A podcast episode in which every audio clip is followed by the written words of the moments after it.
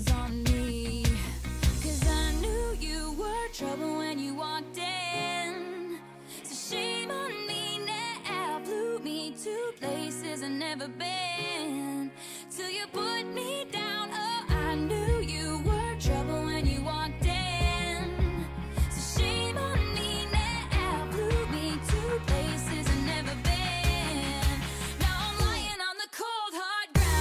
Hello and welcome to episode 128 of Section 138. Um, all I can say is, oh boy, we have a lot to talk about today. It was one heck of a series in Boston. Um, I'm Mark Colley, as always, joined by Bryson and Jacob. How are you guys? Well, uh, it was definitely a roller coaster throughout the weekend in terms of what we saw, in terms of because a meltdown late in the game. We saw a few times. We saw a home run derby for the Jays. So, and Mark, you were there in attendance for three out of the four. So, I mean, yeah, you obviously saw it all firsthand, but definitely an interesting weekend. You definitely got all the highs, all the lows in that four game set. And I feel like like the one game I didn't go to was Saturday's game, which I feel like was a good decision because no one really cares about that game in retrospect because you look at Friday's game, Monday's game, we're all going to remember that because of the the big blown opportunities in the later innings and Sunday's game of course we're going to remember that for years because 18 runs, 8 home runs. But how are you, Jacob? You know what? It's tough being a Blue Jays fan. Uh, I, I'm a little desensitized because I, I like the other Toronto teams, but uh, we got a lot to talk about. I'll put it that way. Like this was a it was a rough series, and I am very angry about those two losses.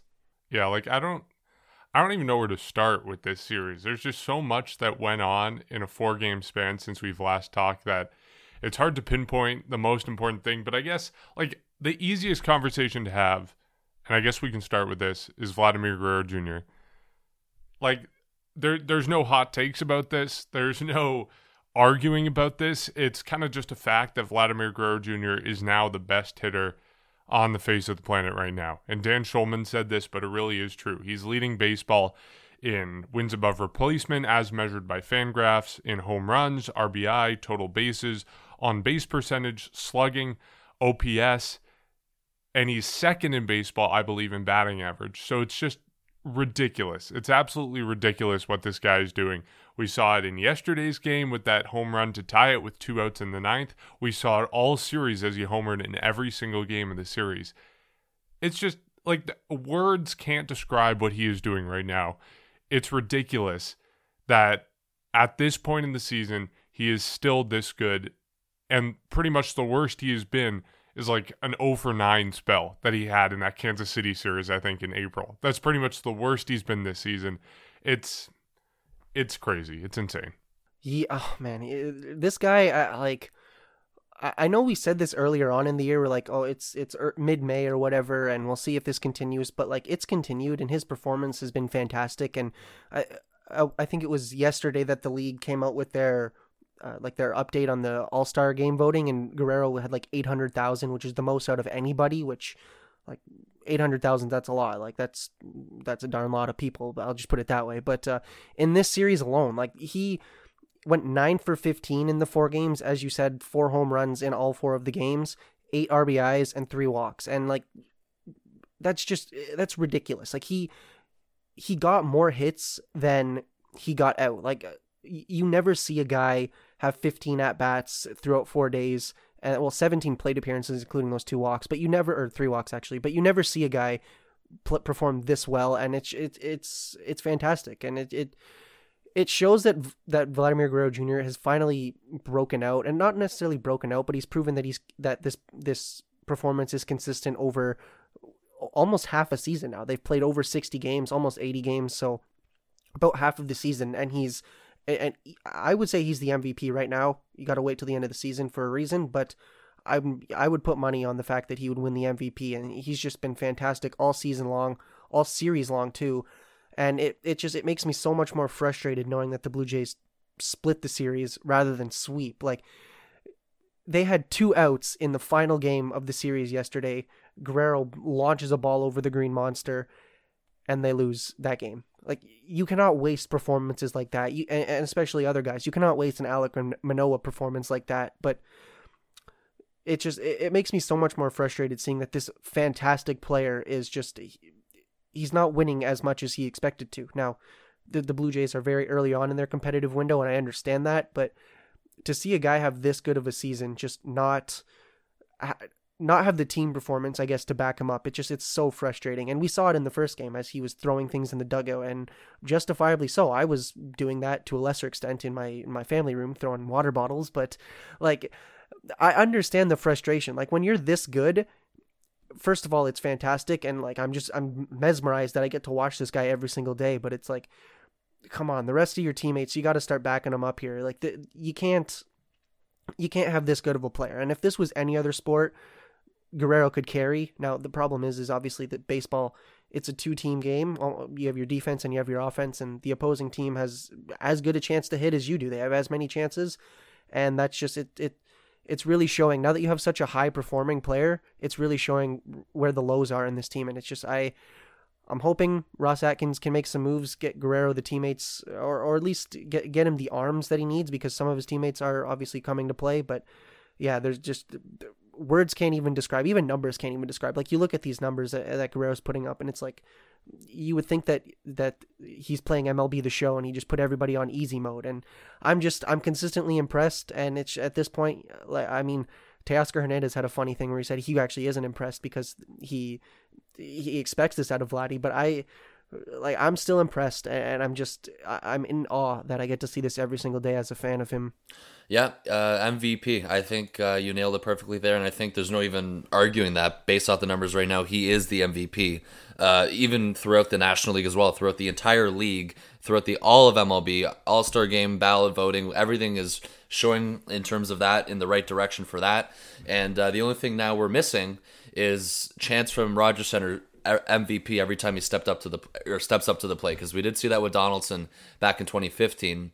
I really hope Buffalo starts doing that because that's the one thing that we're starting to miss out on now. But uh, it's just crazy the season he's had. He hasn't shown any signs of slowing down, and everyone keeps predicting that he's going to cool off. But he gives you a re- he gives it the other way. He's uh, playing better in June than he did in April and May. And I know obviously we're halfway through June now, but throughout the first 15 days of June, he he's completely outperforming what he did in April and May. And even uh, throughout right now, currently he has a league leading uh, OPS of over 1100, and he's got he's leading the league in home runs now by uh, eight. Uh, what is it? Five. He's got 22 home runs. The next guy up is Jesse Winker at 17. He's leading the league in um, RBIs as well, and average OBP and slugging obviously relates to the OPS. So he's leading in all categories there, and it's just impressive the amount of improvement he's shown throughout the season. Like on this track, um, he could easily be, you know, getting better in July, getting better in August. And it is funny because Teoscar Hernandez did say that he could do so much better as well,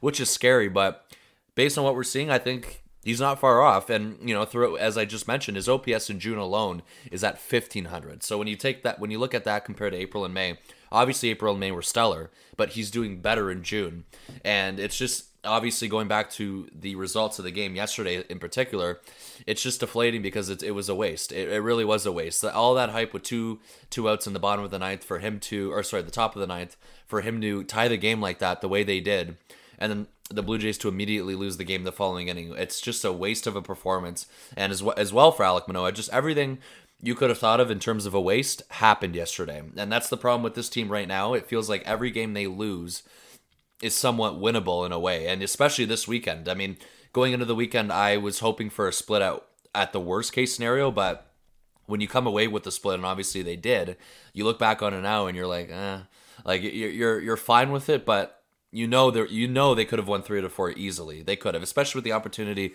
that Guerrero presented the team yesterday by tying the game like that in the ninth inning, completely swinging the momentum, and the momentum should have stayed with the Jays, but unfortunately it did not. It only lasted what one batter before the bottom of the ninth happened, and we all know what happened for the rest of the way. It didn't take long for the Red Sox to retake the lead. So that's where I look at it from there. Um, you know, Vladimir Guerrero Jr. leading the way of this offense. We know that he does have some help. In terms of the offense, he has help, and there is more help on the way with George Springer set to begin a rehab assignment tonight with AAA Buffalo. We don't know exactly how long he'll be. I think the Jays will be monitoring it by a game by game basis, but he's going to start off playing five innings in center field. And when he does come back, uh, I guess the expectation is that he's center field ready, not him DHing every game. So that's going to be uh, very refreshing to see George Springer back in the lineup to add power to this offense. But even in the offseason, even heading into this season, we knew the weakness of this team. And compared to what we've seen in April and May, where the bullpens kind of held their ground, it has been a completely 360 from what we've seen from the end of May and throughout the first half of June. It's been a complete joke in terms of the amount of games or the amount of games that they have lost from the bullpen. I'm not saying every, you know, some of it maybe is on Charlie Montoyo in terms of um, bullpen management, but not all of it is on Montoyo. We've had this discussion in terms of the lack of tools he has, but in particular yesterday, I do blame him 100% for what happened, and I think we're going to get into that a little bit. And if you guys disagree with me or not, obviously we'll talk about it. But it's just so frustrating for Vladimir Guerrero to do this and the Jays to completely disappoint with the, the, the next half inning. This thing didn't even go to extras in terms of what happened, but he's the league leading for the MVP going back to Guerrero. He's going to be at the All Star game. I'm just saying, I know a lot of people have their theories about how the home run derby like hurts your swing or whatnot. Maybe it's true, maybe it's not, maybe it's a myth. Him, uh, Tatis, Acuna, how cool would that be for a home run derby between all those three guys? Uh, it would be really cool if they can stack something up like that. But he's definitely becoming one of the faces of the MLB. I know Tatis is up there as well, and maybe a little bit more in terms of popularity. But in terms of numbers, Vladimir Guerrero Jr. is blowing all these guys away right now, and it's impressive to see um, that it's finally coming to, I guess, um, you know, it's coming in a movement in terms of we're finally seeing him change um, the Jays offense and it, finally him outperforming and finally him just capitalizing and backing up all the hype that he did have throughout the minor leagues. So each week we talk about him or each episode we talk about him, it seems to be getting better and better.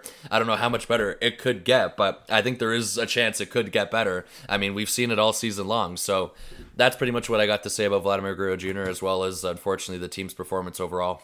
Yeah, the the gall of opposing pitchers to decide with the bases empty and two outs to say I'm going to pitch to Vladimir Guerrero Jr. I'm even going to throw him a strike instead of just nibbling at the edges or intentionally walking him and facing Teoscar Hernandez instead.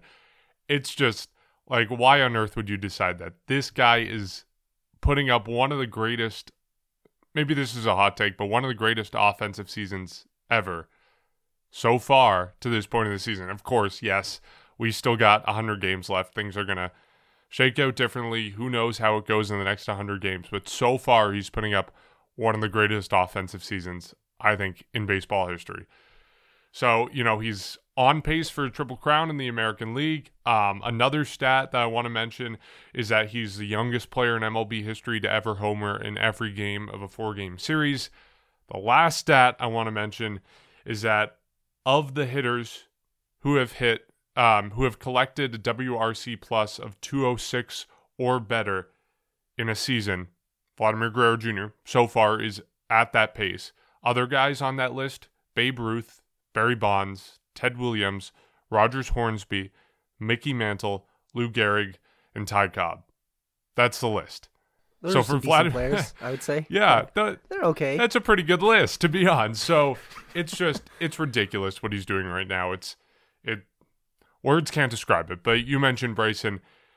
To some extent, they're wasting this with the bullpen they have, with the pitching they have. Not so much the starting, but the relievers especially, and some of the decisions that have been made over the course of this foreign game series, especially. Let's go back to Friday night's game first. The Blue Jays are leading five to one. Um, I think it's five to two by the time Ross Stripling comes out of the game. Tyler Chatwood comes in with two outs, two guys on. He hits the first batter, walks the second batter with the bases loaded, throws a wild pitch to drive in a run, and then hits the next batter before leaving the game. Um, that makes it 5 4. I think it's um, Carl Edwards Jr. who comes in, gives up a home run that ties it, and then Blue Jays blow it in the ninth with Rafael Dolis on the mound. I think that game was the most frustrating loss of the season.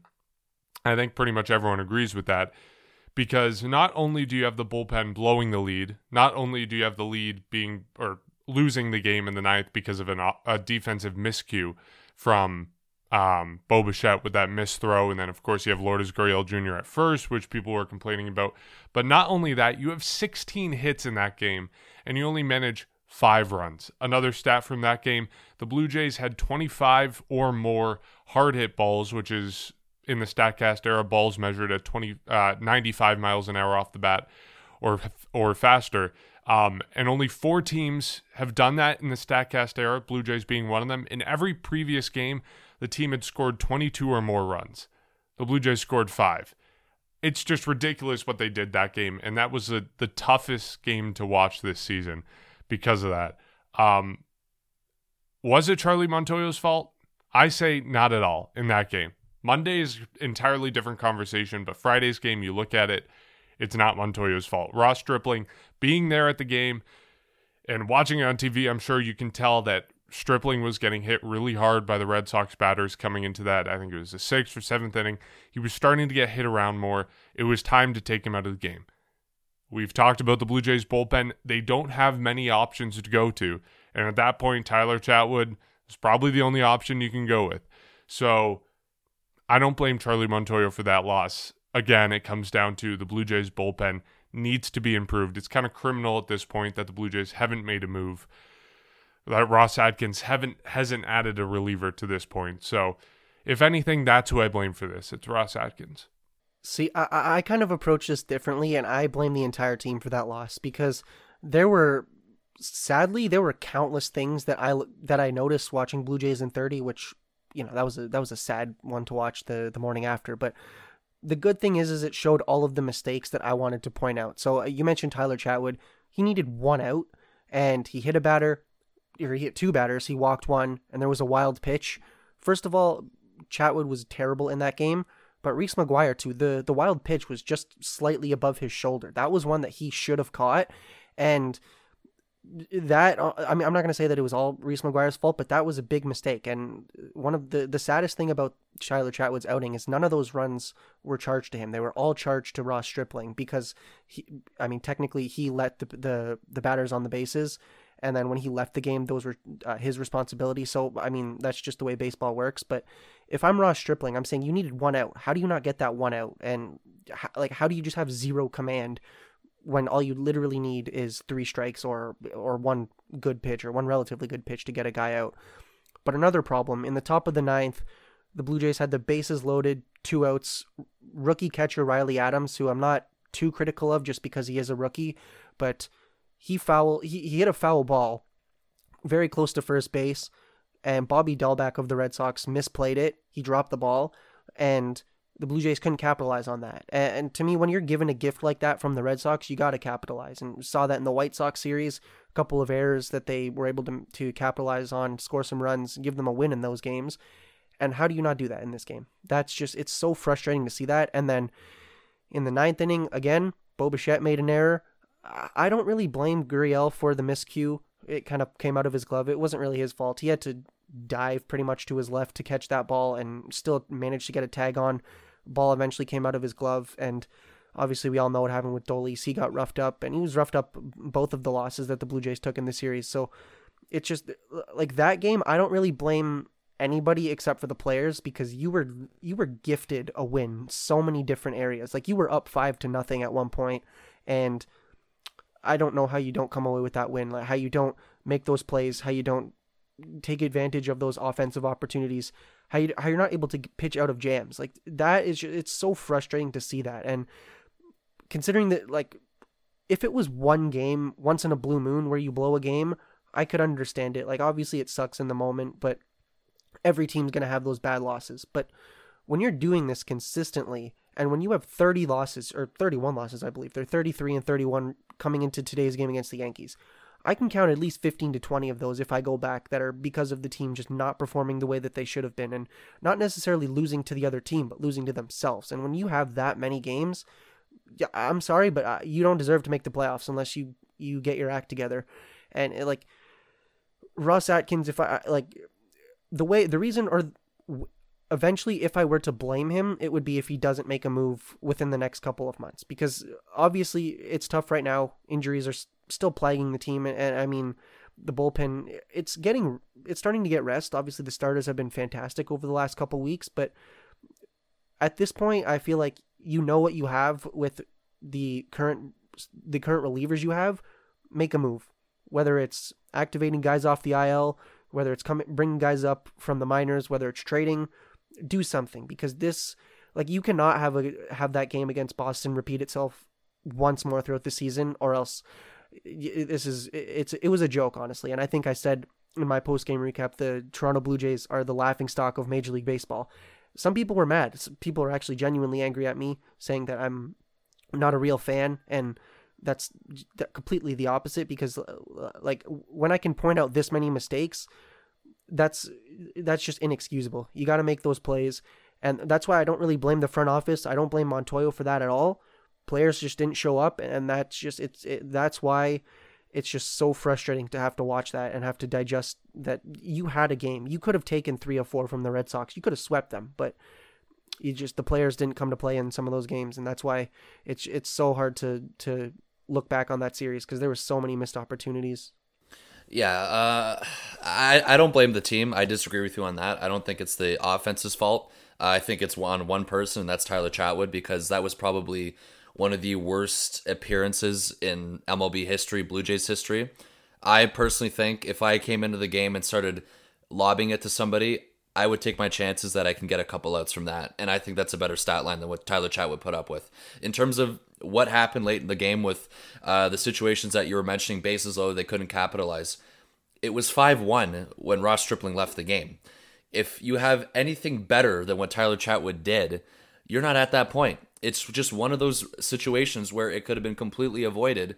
And if that didn't happen, nobody would be talking about those errors or those opportunities the Jays missed. Yes, should they, or maybe they could have capitalized on it. For sure, they could have. But that's not the that it's not their fault, and it's not the reason why they lost that game. I just, and especially from their perspective, after witnessing what happened in the sixth inning, you know, it's a momentum swing. It's you know pretty much morale. Like it's a lot to handle in terms of you know the offense who obviously are carrying the team right now. And when that happens, it's it's inexcusable. It is un- inexcusable. And for that reason alone, I don't blame uh, Montoyo for that one. We're going to talk about obviously yesterday in a, in a sec. But yes, uh, on that game on the Friday, that's not Charlie Montoyo's fault. I understand that he I understand the reasoning for Tyler Chatwood. The only thing where I can maybe question it, and this is just me talking, and maybe you guys have a different opinion, is I would have tried or attempted Ross Stripling to maybe get out of the inning. That's the only thing I wish I would have seen. And um, obviously they didn't do that. They went to Chatwood himself. But I mean, from there it was just it was a complete downhill spiral in terms of what happened. So that's one of the games they let get away from them for sure. If you win that game, that's obviously three out of four, and um, you know that's that was another one, another winnable game the Jays had. And for that reason alone, I mean, I know there's been times this season where the offense has been cold. The team's running and score runners in scoring position haven't been the greatest. It's been inconsistent, but however, when the team wins, it's from the offense. That's that's the only thing that's winning them games right now. And, I think Jeff Passan had a perfect tweet a couple days ago, pretty much shouting out the Blue Jays, saying they're they're a de- they're a dangerous team, devastating team. However, they're going to be even more dangerous when they get George Springer back. A and B is when they get a few pitchers because that's what they're missing and that's what's holding them back right now. That's what's keeping them at 500. And in a tough AL East, I don't know if you guys looked, but it's it's getting worse and worse in terms of the gap that they're in. They're now eight and a half games back of first place from the Rays. I believe they checked the wild card standings yesterday. They were about three or four games back of that. The division itself, it's not. I know it's early still in terms of June. There's still 100 games to go, but that's not ideal. It, it really isn't. I mean, for a team that has to make the playoffs, wants to make the playoffs, they don't deserve it right now. They don't, and that's to be quite frank. I know the injuries are there, but a part of this as well, I agree with Mark on this, is that it is partially on the front office's fault for not capitalizing this and not seeing this prior to spring training. But in terms of Montoyo and the rest of the team, even the even the relievers that came afterward, I don't blame them at all. I don't. I just think the downward spiral that they experienced, it was almost like um uh, just a wave where they couldn't escape it. It was pretty. They were pretty much. They, it was doomed. It, it really was, and it was just so deflating to see that type of performance. I don't know if it's a case of the yips with Tyler Chatwood. I don't know what's going on. Um, it's just a complete downfall in terms of uh, just a 90 degree drop from what we've seen from him at the beginning of the year to now, going from one of the best relievers on the Jays, pretty much with an ERA of 0.5. I think that's what it was at one point and now he's his ERA is up towards five. So I just I don't know what's going on with that.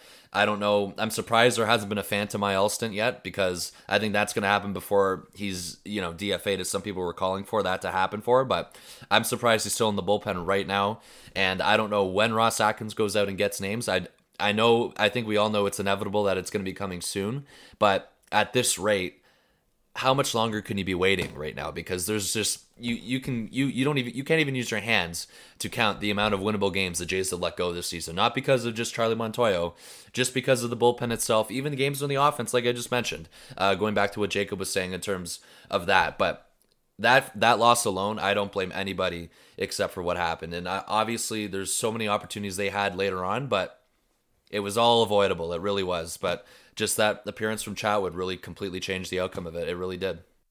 Yeah, and if we're talking about why Tyler Chatwood has been the way he is, a lot of people speculating sticky stuff, foreign substances. He's someone who I think we talked about before, but he was named in that suit from that Angels clubby that he is someone who has had it supplied to him, has used him. There's picture and video evidence that he is someone who has used it.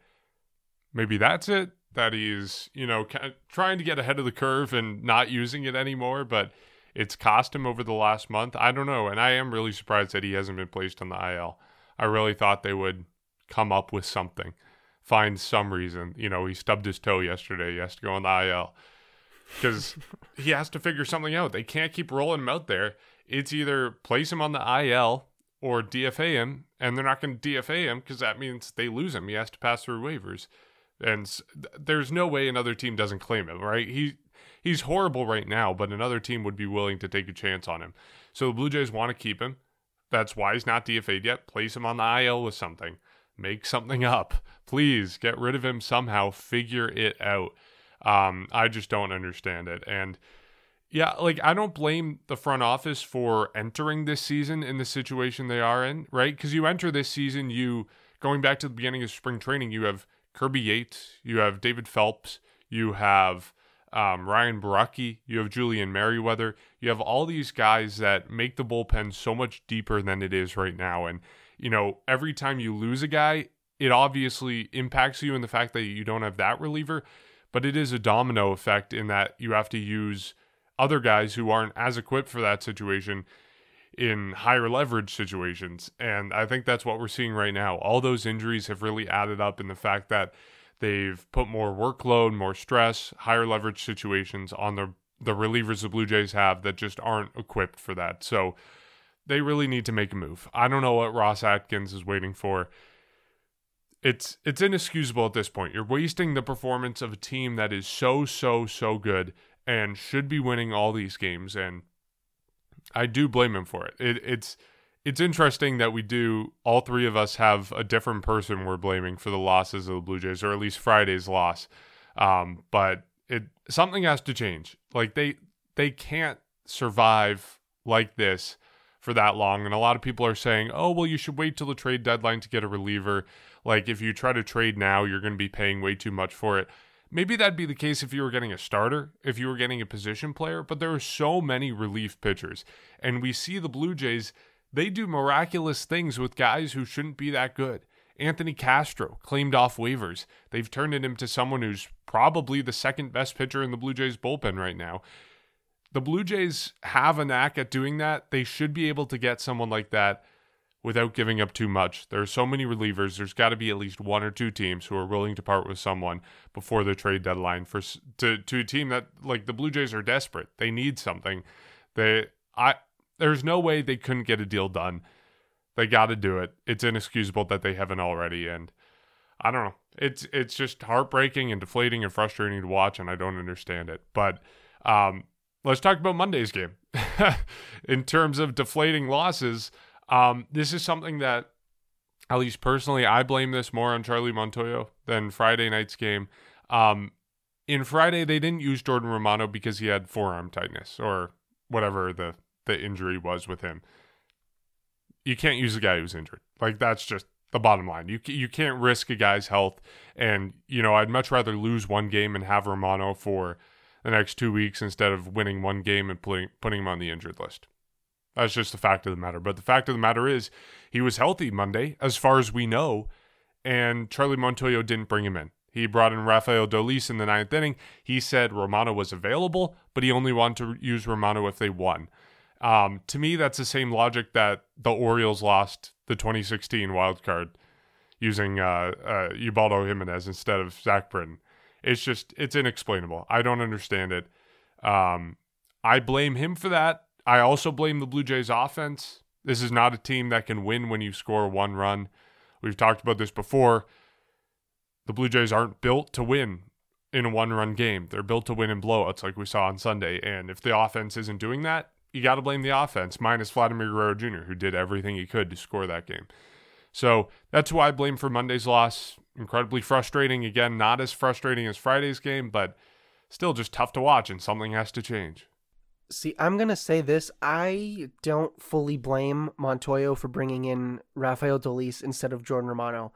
Now, in a perfect world, yes, you bring in your best relievers, and that I won't disagree with, and I won't argue that. But I understand the point of Montoyo basically stated after the game that if the Blue Jays had taken a lead, he would have gone to Romano because then it's a safe situation and you try to close out the game. But it wasn't, and it was tied.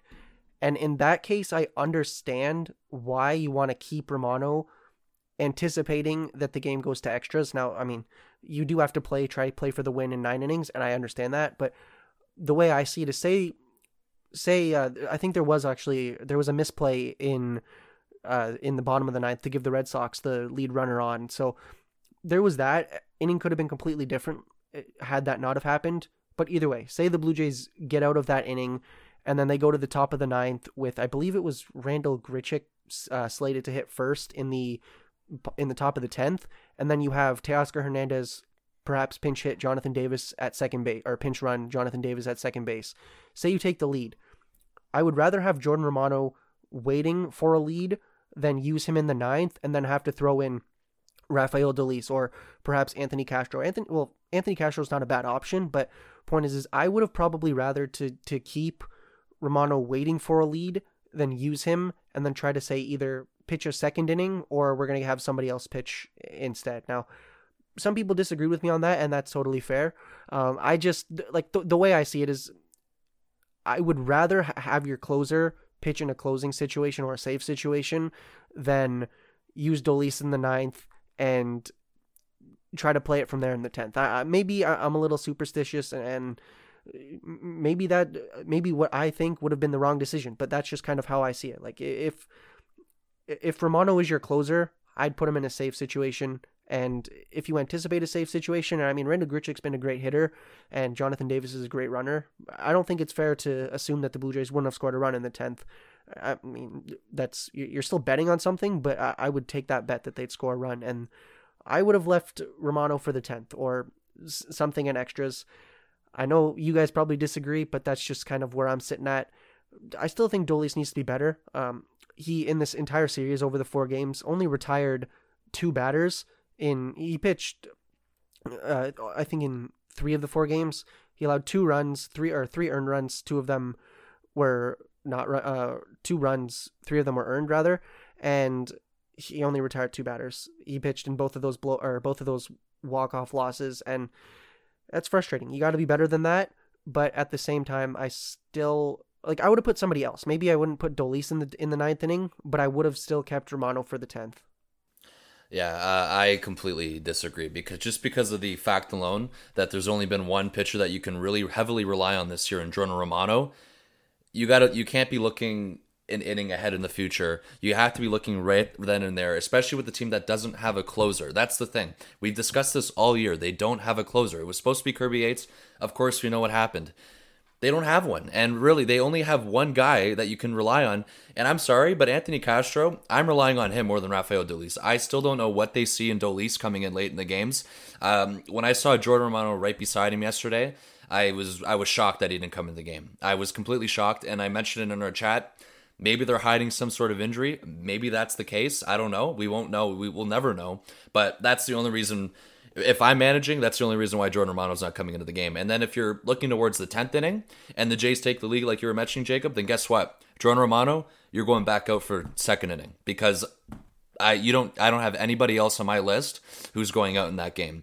And of course, if you have to use somebody else other than Romano, you'll get to that point. But the problem is the Jays don't get there. You can't like the philosophy that you're using is like of course look ahead, look ahead, but by the time that happens, the Jays already lose the game. We've seen this so many times this year in terms of a late collapse, and that is why it's so frustrating. It's so frustrating. And really, going back to Mark's point, this isn't anything different to what happened with the Baltimore Orioles in the 2016 wildcard game. So if you can tell me the difference there, um, especially in a wildcard game, it's crazy how we're comparing this to a wildcard game, but really, under the Blue Jays circumstances, it really is unfortunately a desperation move that they had to make, and they really do. And I I don't understand why they don't. He's standing right beside Rafael Dolis, and right when I saw Dolis came come in, it was almost like a slap in the face to me because I just was so. I mean, I, I kind of expected it based on how they manage it sometimes, but it's a completely, completely different scenario if you're a team like the Red Sox, 40 and 27, you have a closer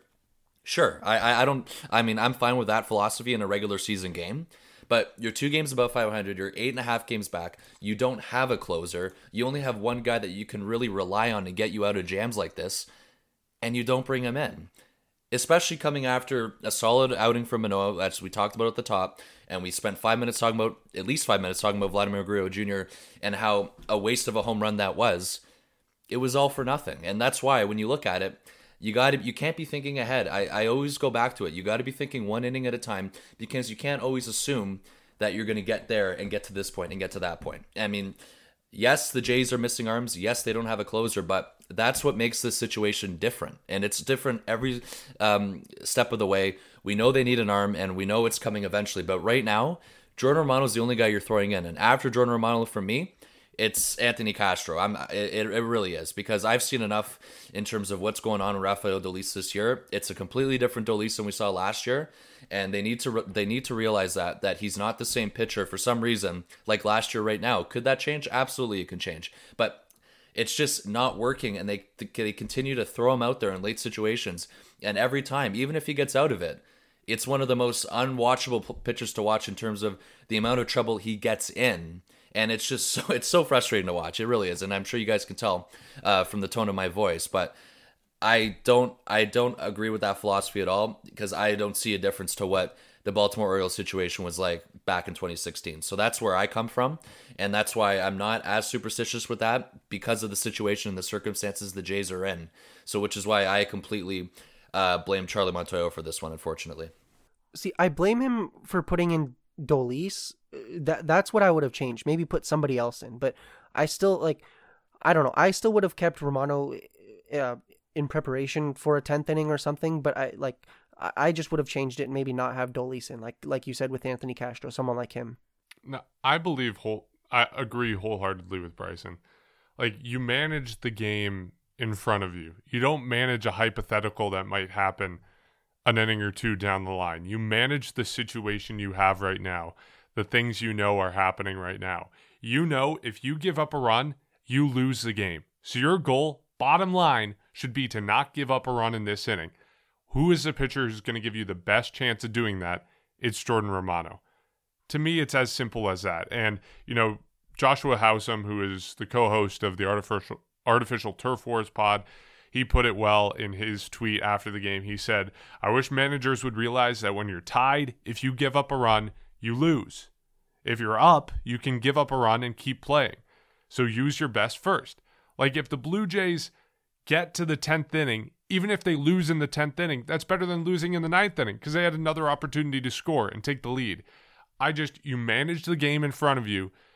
You look at all the things you know you don't look at the hypotheticals. You manage the game in front of you. So that's why I use Romano. And yes, like maybe he's injured, but why is he warming up with Dolis? He before the game, I was out in the outfield at the bullpen and he was doing stretches in the bullpen before the game. I don't know if that means he's not healthy, if that means I don't know what that means, but it seems like he was available. He was able to pitch in that game, and I don't know why the Blue Jays would say, yeah, he was unavailable Friday night because he was dealing with forearm tightness, but we're going to lie to you Monday night that he's dealing with an injury. That just doesn't make sense. I don't understand this decision. And you know, maybe the the last thought I have, the last, you know, saving grace maybe for Charlie Montoyo in this is that you look at the 10th inning, it's not just a clean inning. Like it's a different situation than it would be in previous years. You do start with a guy on second, which makes it a little bit higher leverage than a situation maybe in the ninth where you have no one on. And maybe that's what they're looking at, right? You use a worse pitcher in a situation where you have no one on so you can save Jordan Romano for the 10th when you have a guy on second, which I guess to some extent I do understand. But then again, it goes back to what you were saying, Jacob. Why use Rafael Dolis? I think in everyone's minds, Dolis has fallen down the depth chart in the bullpen. He's no longer the second best pitcher. It's Anthony Castro. You know, even maybe you could consider putting someone like Tim Mayza above him because Tim Mayza has gotten a lot better over the previous few weeks. So I don't I don't understand it. It's it's beyond frustrating. So we've talked a little bit about what the front office needs to do. Um, what are you guys looking for them to do? I like for me, they have to make a deal over the next few days. Um, I don't want them waiting until George Springer gets back from his rehab appearance. I don't want them waiting until the trade deadline. Um, I think a move has to be made before the end of this series against the Yankees. They need help, it, or else they're just going to keep losing games. It's inexcusable. Um, they need to do something. Oh, they they 100% need help. And the thing is, so Nate Pearson and Julian Merryweather may be coming up by the end of the month, but I'm not going to say that that's the help that they or, or the saving grace that they get really because uh, like Julian Merryweather is obviously a fantastic reliever and Nate Pearson's a top 10 prospect, but the Blue Jays need proven talent right now and it's going to have to be a reliever. I mean, maybe you can look at. I mean, I'm. I know the uh, former Blue Jay Ryan Tepera is having a good season with the Cubs. Maybe you inquire about him, uh, but uh, it has to be a pitcher. Like you, are not going to go and acquire. The way I see it, you're not going to go and acquire a position player. Obviously, you have uh, a plethora of that, and you have guys in the minors. It, it, it doesn't make sense. Like even if you trade for, I don't know, a third baseman, well then you know, where's Biggio going to play? That like that just that doesn't make sense. Starting pitcher, I don't think you're going to go for that either because I mean, Ryu struggled a little bit, but I mean, a 3.34 ERA is still a lot better than what a lot of other guys are going to give you. Uh, Robbie Ray's been good all season long. Steven Matz, we now know is on the COVID IL, but I wouldn't count him out for a, more than maybe a couple weeks at best. Uh, and then Alek Manoah's here. Ross Stripling's in the rotation. So you have a solidified rotation with the exception of Steven Matz for the next little bit. But the bullpen's got to be where you, you make a move.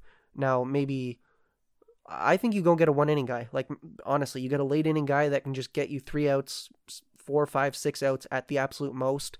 I don't really think they need bulk guys. They have Ryan Borucki hopefully coming back in within a little bit. Tim Mayza, I think, has settled down since his his uh, rough May really uh, inflated his ERA. But like you have guys that can give you multiple innings if you need. I, I would say you go get somebody that can give you three outs towards the bottom of the game, and you roll with that. Now, where they fit on the roster, maybe you uh, like. I mean, you guys th- or Mark, I think you said don't DFA Tyler Chatwood. You're probably right. I mean, I had that opinion a couple of days ago. Maybe you DFA him, but perhaps that's not what you do in the heat of the moment. So, you know, like maybe the Blue Jays have to get a little creative. They send Carl Edwards Jr. down to the minors or they do something like that, but you got to get a a somebody that throws hard and get you uh, quick outs in the bottom of the ninth or seventh or eighth uh, at the absolute best because we went into this season expecting Kirby Yates, Dolis, and John Romano to all be those types of guys. Well, Kirby Yates is out for the entire season and hasn't pitched a game. Romano's been that guy, but Dolis hasn't. And so you go from having three guys that you think are going to be elite at the end of the game to having one of them.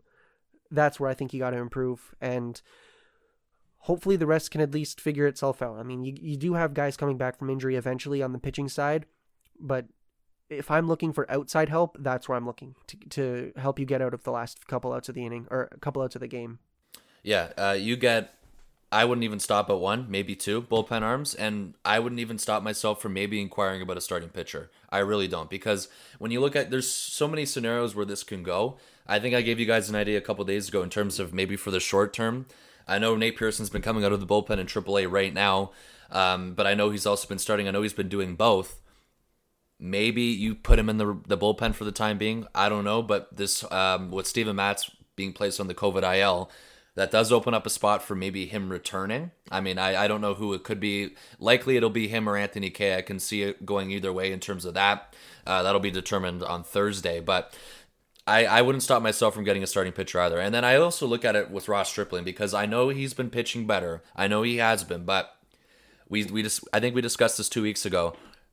I'd rather have him in the bullpen, and if you can get a starter and maybe move him to the bullpen, I'm not saying it's likely. Maybe you disagree or not, but I have no problem with that either. And that's nothing against Ross Stripling because he's pitching well. And if you can bring that to the bullpen with him, that obviously helps the bullpen. And Jacob, as you mentioned, guys are coming back. We know that we're expecting Thomas Hatch, who's currently on a rehab assignment, to come back. We know that Patrick Murphy's also getting close. Maybe you even throw him in there after a while. I know he barely pitched anyway, going back to the spring uh, with the shoulder injury. So you have that. You have um, Julian Merryweather coming back, who obviously was very dependable at the start of the year. Other guys likely not going to be as soon. AJ Cole was just transferred to the 60 day IL, so you won't be seeing him for a while now either. And of course, there's also Travis Bergen too. But really, when you look at it right now, even with these guys coming back, uh, you and Jacob, you said it. You need people that are going to be major league talent or major league worthy, people that can actually prove themselves. And you have to. You have to go one or two. Mark, I completely agree with you. I think they should be going and getting something done within the next few days. Do I see it happening? I'm not as confident it does, but I think in terms of what they really need, it makes sense. Um, if that if that also makes sense to you guys, I just I don't see it happening, but I really want it to happen. Um, and I hope it's like a reverse thing I do on them, or like a reverse jinx and it happens. But there's so many situations or scenarios where you could go in terms of adding bullpen arms and don't let that stop you from adding a starter. I really hope not. Maybe adding a starter comes later on, closer to J- July, maybe mid July. But right now, in terms of what they need in the next few days or within the next few weeks, is you got to start with at least one reliever. Um, I think uh, going back to the rumors with um, Berrios a few months ago on Minnesota, I believe I read a few days ago that they actually aren't offering him an extension or something like that. So he's on an expiring deal. With the Twins still struggling, you know, maybe he's expendable. Maybe you inquire about him. Why? Why not? Why not? I mean, why not? So that's where I look at it from. But yeah, they need they need a few pieces. They don't need just one. And in terms of the offense too, I don't even touch the offense because we know the what the offense brings. We know the strength they have. Jacob, you mentioned how crowded it is. This is solely focused on pitching for me, no matter what it is. Yeah, I I don't want them making any changes to the offense. It's gonna be hard enough to fit George Springer in when he comes back. So leave that alone. Focus. A priority number one is the bullpen. Priority number two is the starting rotation. Yeah, I think Ross Stripling is the guy who moves. He has to be the guy who comes out of the rotation. If you get someone, maybe you go with the six man rotation. I don't know. Um, but moving Stripling to the bullpen would be one of those moves that helps the bullpen indirectly. So I'm fine with that. But you got to get someone. Right now, they have no one who can put out the fire in the middle innings. Like you have Jordan Romano, who is supposed to be that type of closer, and you have no one else who can come in. Earlier, you know, it was Rafael Dolis, it was Tyler Chatwood. To some extent, it has been Anthony Castro. But right now, they have no one who can come in and save the game from being blown out um, if they're in a jam in the seventh or eighth inning. Um, and they need that type of pitcher. I don't think it's going to be that expensive to do it. I really want them to get it done, but like you said, we haven't heard anything, so I'm not confident it will happen, but I just I hope to God it does because they need to do something about this. Yeah, and I mean w- one of the things that I'm worried about is the standings really solidifying towards what is it? I don't even know what date it is anymore. I think it's July or June uh, June June 15th. 15th. Yeah. Yeah. So almost at July, and we're at the point where the standings they're going to start to solidify, and you, maybe you're not four games back, maybe you're six or seven, and that's that's extremely difficult to come back from. And we saw in 2017 where the Blue Jays were only, I think, within that, like they were maybe five, six games out of a wild card spot, but there were six or seven teams that were also there, and there's not a chance that you make the wild card when you're at the bottom of five or six teams, even if you're in within the same few games. And this year's especially it's different because there's no expended playoffs. Last year, maybe you, you, look for second in the division. The Blue Jays have a game up on the Yankees right now. Red Sox are obviously they're over 500, multiple games over 500. So eh, maybe you could try get second place if it was 2020, but uh, it's not 2020, it's 2021 and the only way you make the playoffs is either you beat out the Rays and the Red Sox for first place or you beat out the Yankees slash Red Sox or or Astros or someone else for a wild card spot, and that's tough to do. And like the last thing you want to do is to go into the middle of the summer, especially the trade deadline, needing a 40 and 20 end of your season or 50 and 10 like you like you can't expect that out of any team to to make that big of a push. Like it maybe the 2015 team could do it but that was that was a once in a lifetime thing. And like you got to make a move now. Like I, I like that we're talking about this now rather than in a couple weeks or in a month or so because now is the time to do it. Like we're approaching the halfway mark of the season. Hopefully you get george springer back. Maybe you get nate pearson thomas hatch julian merryweather all these guys back. But make another move and really get the group going so that you can erase those deficits in the standings and hopefully take a lead. Like that that I wouldn't say that the playoffs are out of reach yet if the Blue Jays front office make moves and it's got to be within the next little while or else like we said standings will solidify and it'll be nearly impossible to make the playoffs yeah, I mean that the, the more this happens, the more it drags on. And uh, a few days ago, the Jays were around six games out, and as I mentioned earlier, they're now, I believe, eight and a half games out of first place in the AL East. Right now, when you look at the wild card standings, uh, they're right around where the Yankees are, and then of course there's a, uh, there's a logjam. We know how the wild card works. They're currently three and a half games out, and when you look at all these pe- or all these teams that are, I guess, in the wild card. It's crazy how many teams are still in it, which makes this so crucial because you have teams like the Angels too that are still hovering around. They're only four and a half games out. I know the Seattle Mariners were not expecting anything from them. They're only five and a half games out. And all I'm trying to mention is all these teams are still in it. And right now it's a logjam, and that's the way the wild card always works. But the longer you wait, it's only going to get worse from where you are. The Jays are currently, what, two games above 500? They need this to happen. They need help. They need it as soon as possible. Obviously, specifically targeting the bullpen right now, but it's just going to keep dragging on the longer you wait, which is why it's crucial. Going back to Mark, what you said about in the coming days, in the coming weeks, you, you you'd figure they have to do something. They really do. And when you look at the run differential too, they have a plus 49 run differential. We know that's one of the best in baseball, especially the best in terms of a fourth place team. And I I think too, out of all the wild card contenders, um, other than Boston and Houston, uh, the Jays are sorry, actually, they do have the second best run differential behind the Astros. So they do. They have a better run differential than Boston, and I think that proves, I guess, how good the offense could be and how much they're in need of that starting pitching. Because all these other teams, the one thing they all have in common is they all have negative run differentials, and of course, Boston is the third team with a positive run differential, but the Jays have a better one. Yeah, and the one last thought is like, I'm not panicking. Like this team, I said it after Friday's game, but this team is a good team. I said after yesterday's game as well. This team, these players, even this manager, I think they're all good. Like this team has a lot of potential, and I think it will come around. Um, especially when you look at the schedule, how at pretty much at this point, like today against the Yankees, it gets so much easier. Like today is really the first day that the Blue Jays kind of get a break. I, I think the Yankees maybe I'll eat my words on this, but I think they're a team that's kind of just going to roll over. Where they are right now, they're fair enough. Worse than the Blue Jays. Their offense is nowhere to be found. I think they're a team that's going to roll over. And then you got the Orioles, you got Mariners, Tigers, you got all these teams that they haven't faced at all. It gets a lot easier from here.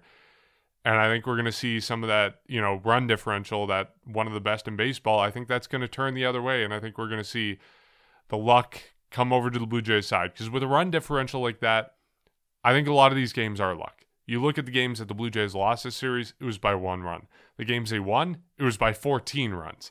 So I think the luck is going to turn around. I'm not panicking, but adjustments do have to be made. And one last good thing to mention, I mentioned earlier, George Springer's on his rehab assignment now. So he's coming back, whether it's a week, whether it's a few days, a week and a half, you know, who can guess how long it's going to be with him? But uh, that's another good sign for the Blue Jays. So I'm not panicking, um, but things have to things have to improve and be changed a little bit.